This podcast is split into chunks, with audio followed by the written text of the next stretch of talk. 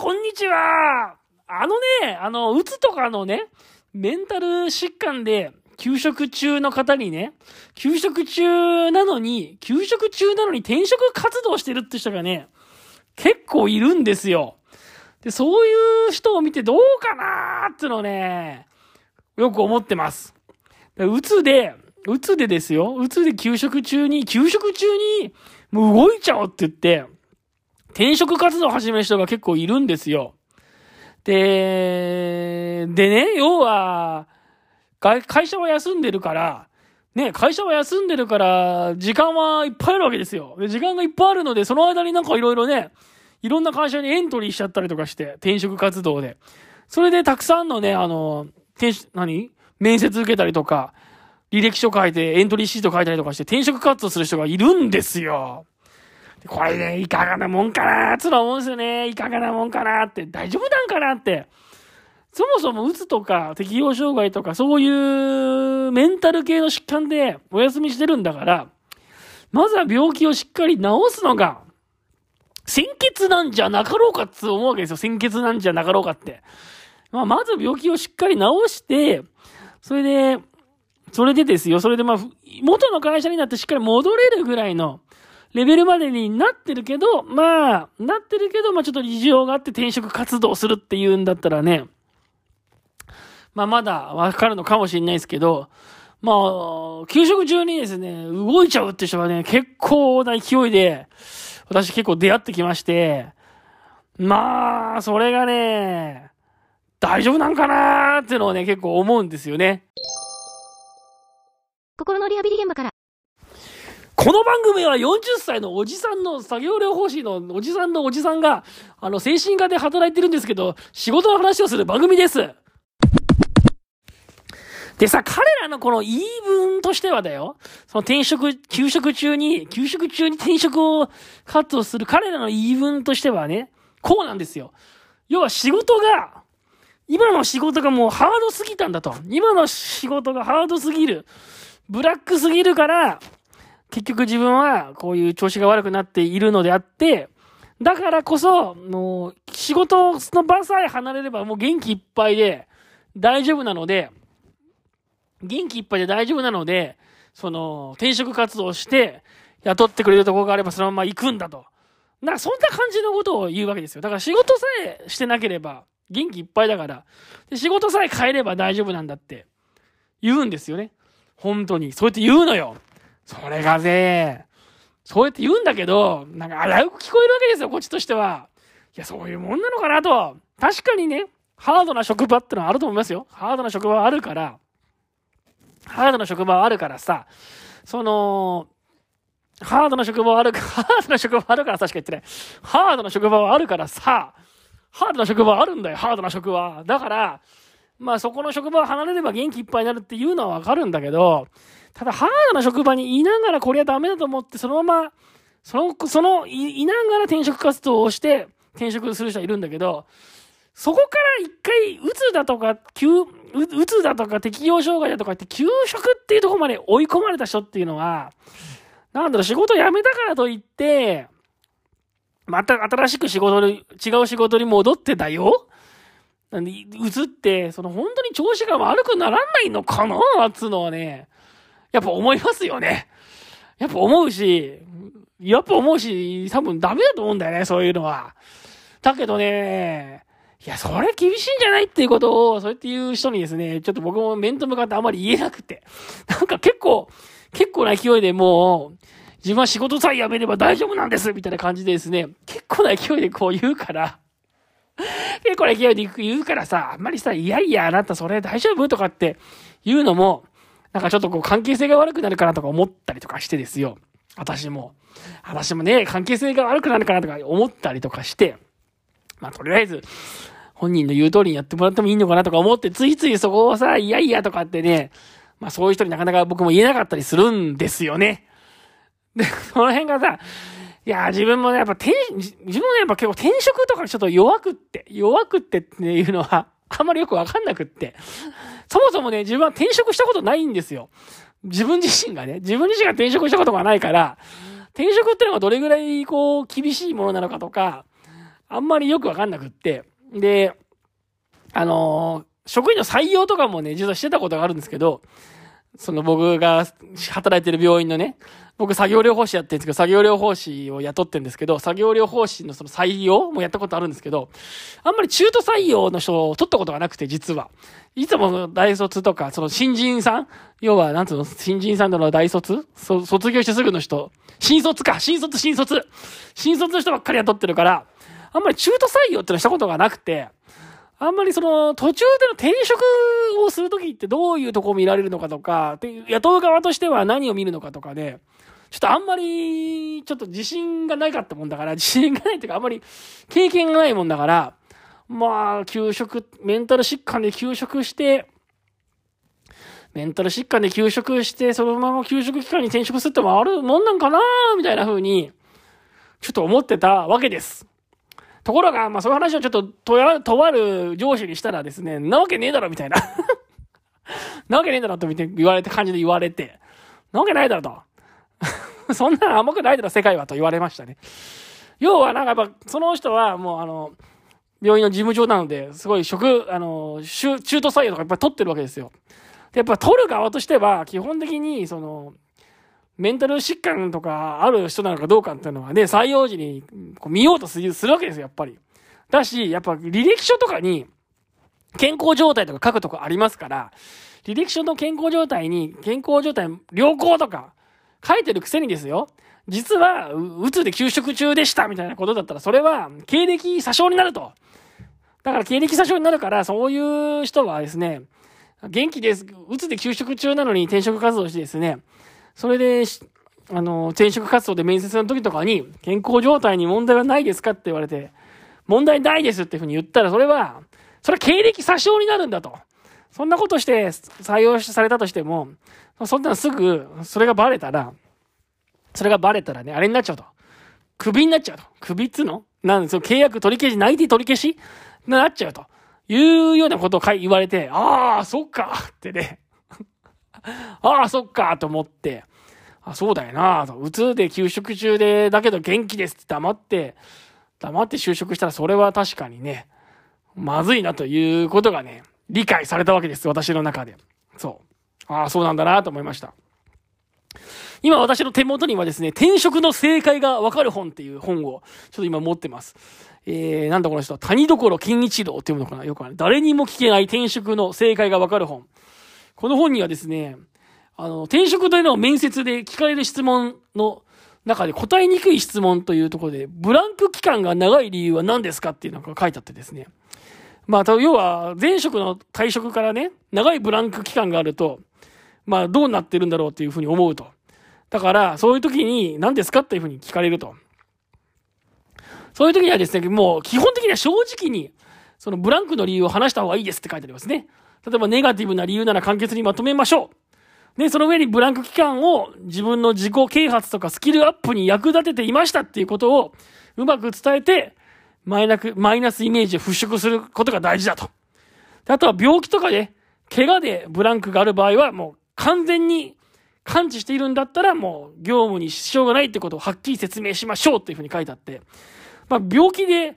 つまりブランクが空いてるとか、病気で休んでる場合はですね、やっぱりその、採用時にそのことをちゃんと言って、まあ業務に支障がないんだってことをはっきり説明することが大事だっていう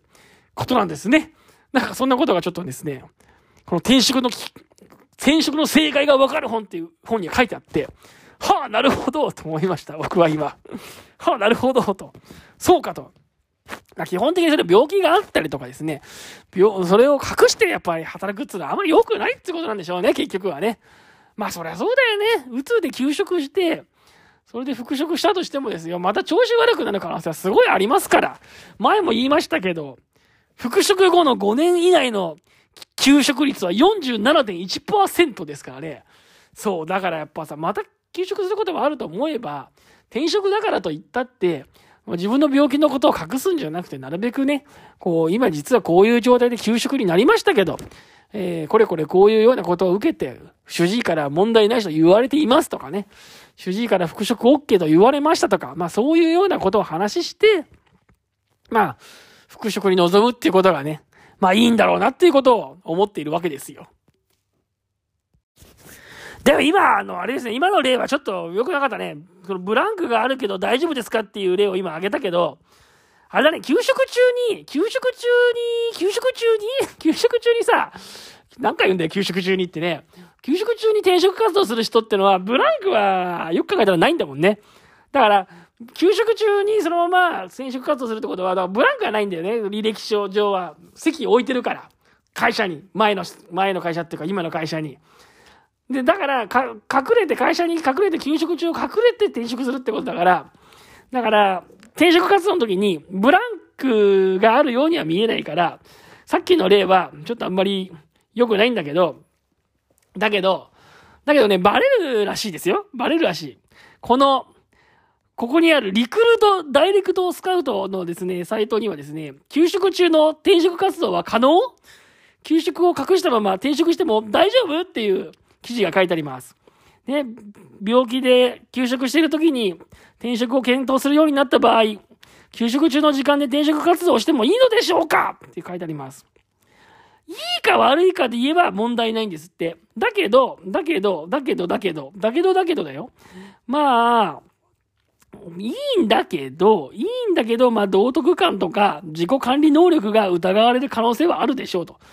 ね、本来の目的から逸脱するから、それはだってそもそも休職ってのは病気を治すために休んでるんだから、その時に転職活動するっていうのはね、まあ、道徳的にどうなんだっちゅう話よ。道徳的に。だってね、まず、まず病気を治すのに専念してくださいねっていう話じゃないですか。ね。だから、で、それをさ、例えば隠して内定を得るっていう場合よ。その場合はやっぱり発覚時に内定取り消しとか解雇になる可能性があるわけだよね。かだから、だから、私実は病気で休職中なんですって言いながら転職活動するのは、多分道徳的に、道徳的にこいつ大丈夫かって思われちゃうし、逆に隠して働くと見つかった時に、いや、そ、の、そ、そんなことを、その大事なことを言わなかったのかと。そもそも健康状態が悪いのに働いてどうなってるんだっていう話になると。じゃあですね、隠してた休職が、就職後に発覚する場合はあるのかということですよ。隠して、隠して働ければいいとか、バレなければいいと思う人もいるかもしれないと。えー、だけどね、様々なきっかけから休職していたことが発覚するケースがあると。一つがですね、源泉徴収票だらそうですよ。源泉徴収票をさ、出すじゃない。年末調整の時に。大体勤め人の場合は。で、大体その年、年度またぎで勤めてる人の場合は、前年度っていうかその前の職場の源泉徴収票を出さなきゃいけないですよね。でも休職してる場合は、その源泉徴収票を出した時に、あれ随分給料安いな、つうことになるわけですよ。なんでこんなに安いのつって。こんな安かったのって。あれっていうところで、休職期間してたってことがバレるっていう可能性があると。まあ、あとはですね、こう、住民税の納税額が低いっていうのも、えー、バレる可能性があるそうですね。まあ、自分でバレないようにやることもできるんだけども、まあ、確定申告をしちゃうとか。でも、そうすると今度はこいつ副業してんのかなと思われたりする可能性もあるし、まあ、その辺でね、バレる可能性があるということですね。だからやっぱり、バレることがあると思えばですね、休職中の転職活動。ばらしていくのも倫理、だ、ばらしていくっていうかそのオープンで、自分の病気のことをオープンで、実は休職中なんですってオープンで言うのも、ちょっと倫理的な問題を問われるとこがあるし、クローズにして言うとバレた時に後が怖いと。そういうところがあるからね、結局休職中の転職活動はしない方がいいっていうことなんじゃないですか、これは。これはそういうことでしょう。ねえ、やめた方がいいんですよ。やっぱりまずは休職中なんだから、しっかりと職場に戻って、で、職場に戻ってしばらく働いて、まあ、休職から戻った方がいいですよ。だってあれもあるじゃん。あの、リハビリ出勤とかそういう考慮もしてくれるから。で、戻った上で転職活動するとかね。まあ、そういう方がいいんじゃないかなっていう思いを私は今ね、新たにしましたね。この休職中の転職活動についてちょっといろいろ考えてみましたけど。だけどね、やっぱ結構いるんですよ。休職中に転職活動してる人って。本当にいるの。あの、本当休職中の人に僕何人もリワークどうですかって声かけてますけど、リワークとかやった方がいいですかって声かけてますけど、もう転職活動始めてますみたいな人がね、いるんですよね。うまくいくのかどうなのかわかんないですけどね。まあ実際病気のこととかね、聞かれたければ答えなくていいっていうのもあるから、実際こ聞かれたければね、聞かれないまま仕事をしちゃえば、後でバレたとしても、いや、聞いてこなかったじゃんって話になるかもしれないんでね。で、履歴書なんかも別に健康状態のところを書かなくていい履歴書も売ってはいるから、まあ確かに、聞かなかったじゃんっていうので、押そうと思えばいけるのかもしれないけどね。でも結構聞いてくるとこもありますからね。やっぱりメンタル疾患があるのかないのか。隠して入られてね。後でやっぱり調子が悪くなってってなると、企業側も困りますからね。うん、その辺がね、やっぱりあれなんじゃないですか？正直に。正直に行く方がいいんじゃないですか？正直に。やっぱり。私、こう、転職活動みたいなね、就職活動とか転職活動ってのはね、やっぱお見合いみたいなもんだと思ってますから、お見合い。ね。やっぱりこう、あんまり腹の内を隠して勤めるっていうのはね、やっぱ後々あれになりますよ。あれに。問題に。なんじゃないかなと思うんですけどね。はい。だからやっぱさ、しっかりまず病気を治して、で、リワークとか通ってさ、リワークとか通ってちゃんともう働けますって状態になって、それで復職するか、それでも復職が嫌だったらしっかりリワークで働い、ね、リワークに通って、そのリワークの、その何、報告書とかを持ってって、私、副休職しましたけど、リワークでこれだけやってますので、ちゃんと、ちゃんと働けると思いますっていう、そういう、まあ、証明書なり、そういうものを持って、転職活動に臨むっていうのがですね、まあ、いいやり方なんじゃないかなっていうふうにね、思うんですけどね。いかがでしょうかね、皆さん。そう思いませんか？どうですか？ね。今日はちょっとそんなことを考えていることを喋ってみましたよ。どうでしょう？どうなんだろうね。そこまで喋ってみたけど。でもやっぱり、リワークやってリワークの報告書持っても、それでもなんか、もしかしたら転職って厳しいのか、厳しいのかもなーっていうのをですね、なんかちょっと思いました、今。わかんないけど、自分も本当転職したことないからわかんないんだよな僕が今持ってるこの、小島光子さんの採用される転職者のための面接トーク術っていう本にはね、これ読むとさ、なんかやっぱ転職厳しそうだなと思うよ。このね、本の120ページには、健康状態はもう心配ないのですかって聞かれた時にですね、どういうふうに答えるのが OK で、どういうふうに答えるのが NG なのかっていうのを書いたんですけど、健康状態はもう心配ないのですかって聞かれた時に、NG トークはですね、今後しばらくは月1回の検査には通わなくてはいけません。が、日常生活には問題ありません。御社への応募に際して担当医師にも相談しましたが、そういう仕事内容であれば通常勤務もこなせるだろうと言われました。日頃の体調管理には十分に気を配っていますし、自分でも注意しながら勤務すれば大丈夫だと思います。って言ってんですよ。これ NG トークなんだって。なぜならですね、まず月1回の検査に通わなくてはいけませんで、あえて言う必要ないと。別に月1回ぐらいはですね、休日とか勤務外の時間、勤務時間外で通院にできるんだったら、いちいちいち言う必要はないと。それ心配させるからダメだと。あとですね、自分でも注意しながら勤務っていうね、フレーズも言わない方がいいんだって。これね、あれ、面接担当者に必要以上の警戒心を与えるそうです。ね。こういうこと言っちゃダメだそうです。あと自分でも体調管理は十分気を配ってますとかね、こういうことは言う必要ないそうです。こういうこと言うと、逆に、警戒感を与えるそうですよ。面接担当者に。じゃあ、OK トークは何かっていうと、はい、心配ありません。担当医師からも通常業務に支障はないとお墨付きをもらっています。残業など勤務対応の面でも問題はないというのことで安心して社会復帰に踏み切りました。実際病気を機により良い生活習慣を心、心がけるようになったせいか、現在では以前よりも健康になったと思えるほどで体調がいいと感じられる分だけ業務にも先進できると考えています。って答えると OK なんだって。うーん、何がポイントなんだろう とにかく健康だ、健康アピールをするといいと。残業だってできるし、みたいな。体調が逆に病気を機に生活習慣を心がけて、以前よりも健康になったっていうとこ、いうことらしいですよ。そんなこと書いてあります。こんな感じで答えた方がいいそうですよ。まあこれ、これから何を言えばいいんだろう。なんかだから厳しそうだなと思って、給食、うつの給食からの転職ってのはね、まただって給食するかもしんないからね、自分は。だけどそれをあんまり匂わせたら匂わせたで、採用者は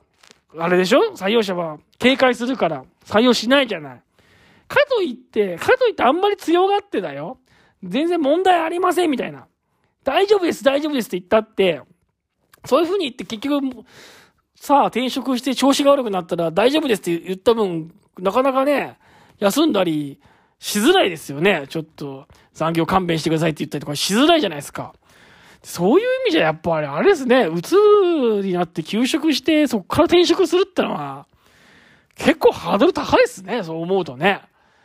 やっぱり、あれなんじゃないですか、どんだけブラックだったりしても転職するよりも、まず復職した方がいいんじゃないですかね。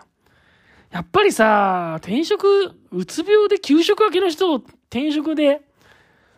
企業も取るかって言ったらやっぱと取りたくないよね。あんまりね。それよりは健康の人がいいよね。やっぱりよっぽどじゃないと、うつで休職した人を転職で取ろうかって思うと、やっぱり取りづらいような気がするなっていうのを、こういう転職の本とか読むと思いますね。どうなんだろう。やっぱり、とにかく、とにかく気に入られたいっていうことで、いいことばっかり言ってもね、でも自分もどっかにす、足にす、心にすねに傷があるわけだからさ、足にすねに傷？足に傷？すねに傷があるわけだからさ、やっぱりそういう全部、こう、ちょっと隠して働くとね、隠して採用されると、後で調子が悪かった時に、いろいろね、自分追い詰められるしね。だ復職できるんだったら復職して、復職できるんだったら復職した方がいいんじゃないのかなっていうのを、僕はこの転職関係の本とかをチラチラ読む限りは思いますけどね。いかがでしょうかね？どうでしょう？どっちがいいのかな？復職がいいのか？転職がいいのか？いろいろ考えちゃいますね。まあ本当復職しようと思って、えー、いろいろ頑張ったけど、結局、まあ、要は、なんつうの？その、休職期間満了っていうか、期間内に、ま、期間内に復職できなくって、ね、それで結局辞め、辞めることになっちゃって、それで転職っていうか新しい仕事をするってなったらまあしょうがないかなとは思いますけど、会社に席があるんだったらこれ、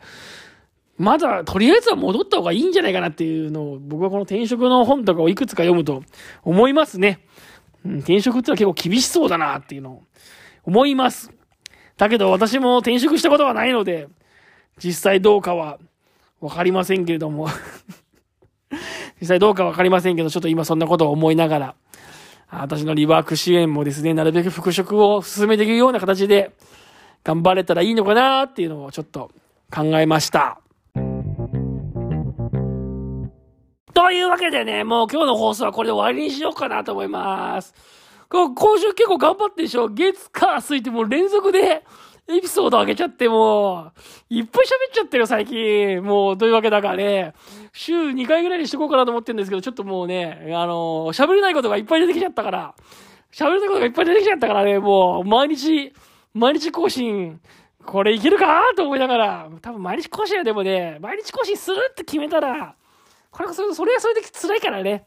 だからそれはちょっとやめようと思ってるんですよ。毎日更新しようとか。あマストにするとほら、それから、とりあえず、今はなんか喋れないことがいっぱい出てきたから、月、火、水ってこう、連続で、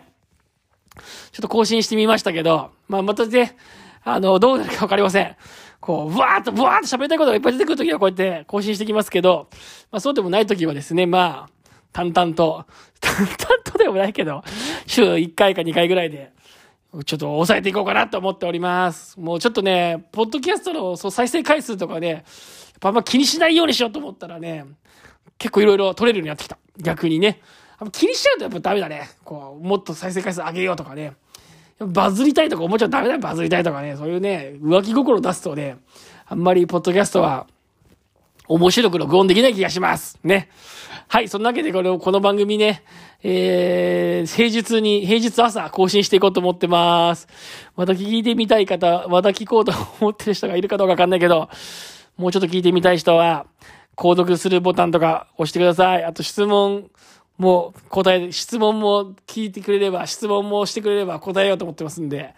よろしくお願いします。では、ありがとうございました。